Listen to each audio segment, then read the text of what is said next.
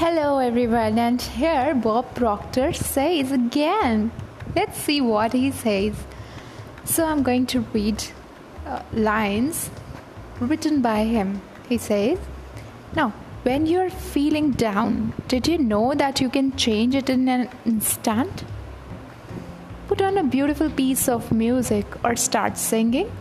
That will change your emotion. Or think of something beautiful, think of a baby or something that you truly love and dwell on it. Really keep that thought in your mind. Block everything out but that thought. I guarantee you will start to feel good. So these are the lines which are written in the book Secret by Bob Proctor. And then there are another beautiful lines written by Dr. Joe Vitale.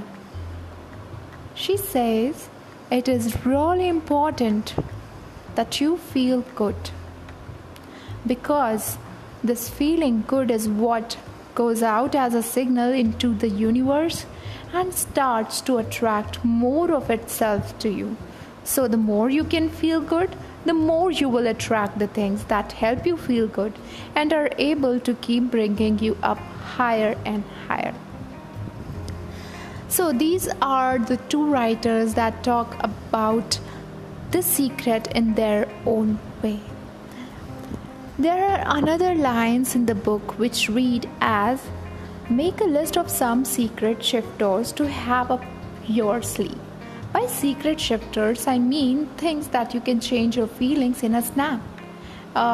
It might be beautiful memories of future events, funny moments, nature, a person you love, your favorite music. Then if you find yourself angry or frustrated or not feeling good, turn to your secret shifters list and focus on one of them. Different things will shift you at different times. So if one doesn't work, go to another. It only takes a minute or two of changing focus to shift yourself and shift your frequency. So hope you enjoyed this session too. This session is actually highly motivating for me. So I love to share this with you all. So just take a break and just breathe in and focus on feeling good. Bye-bye.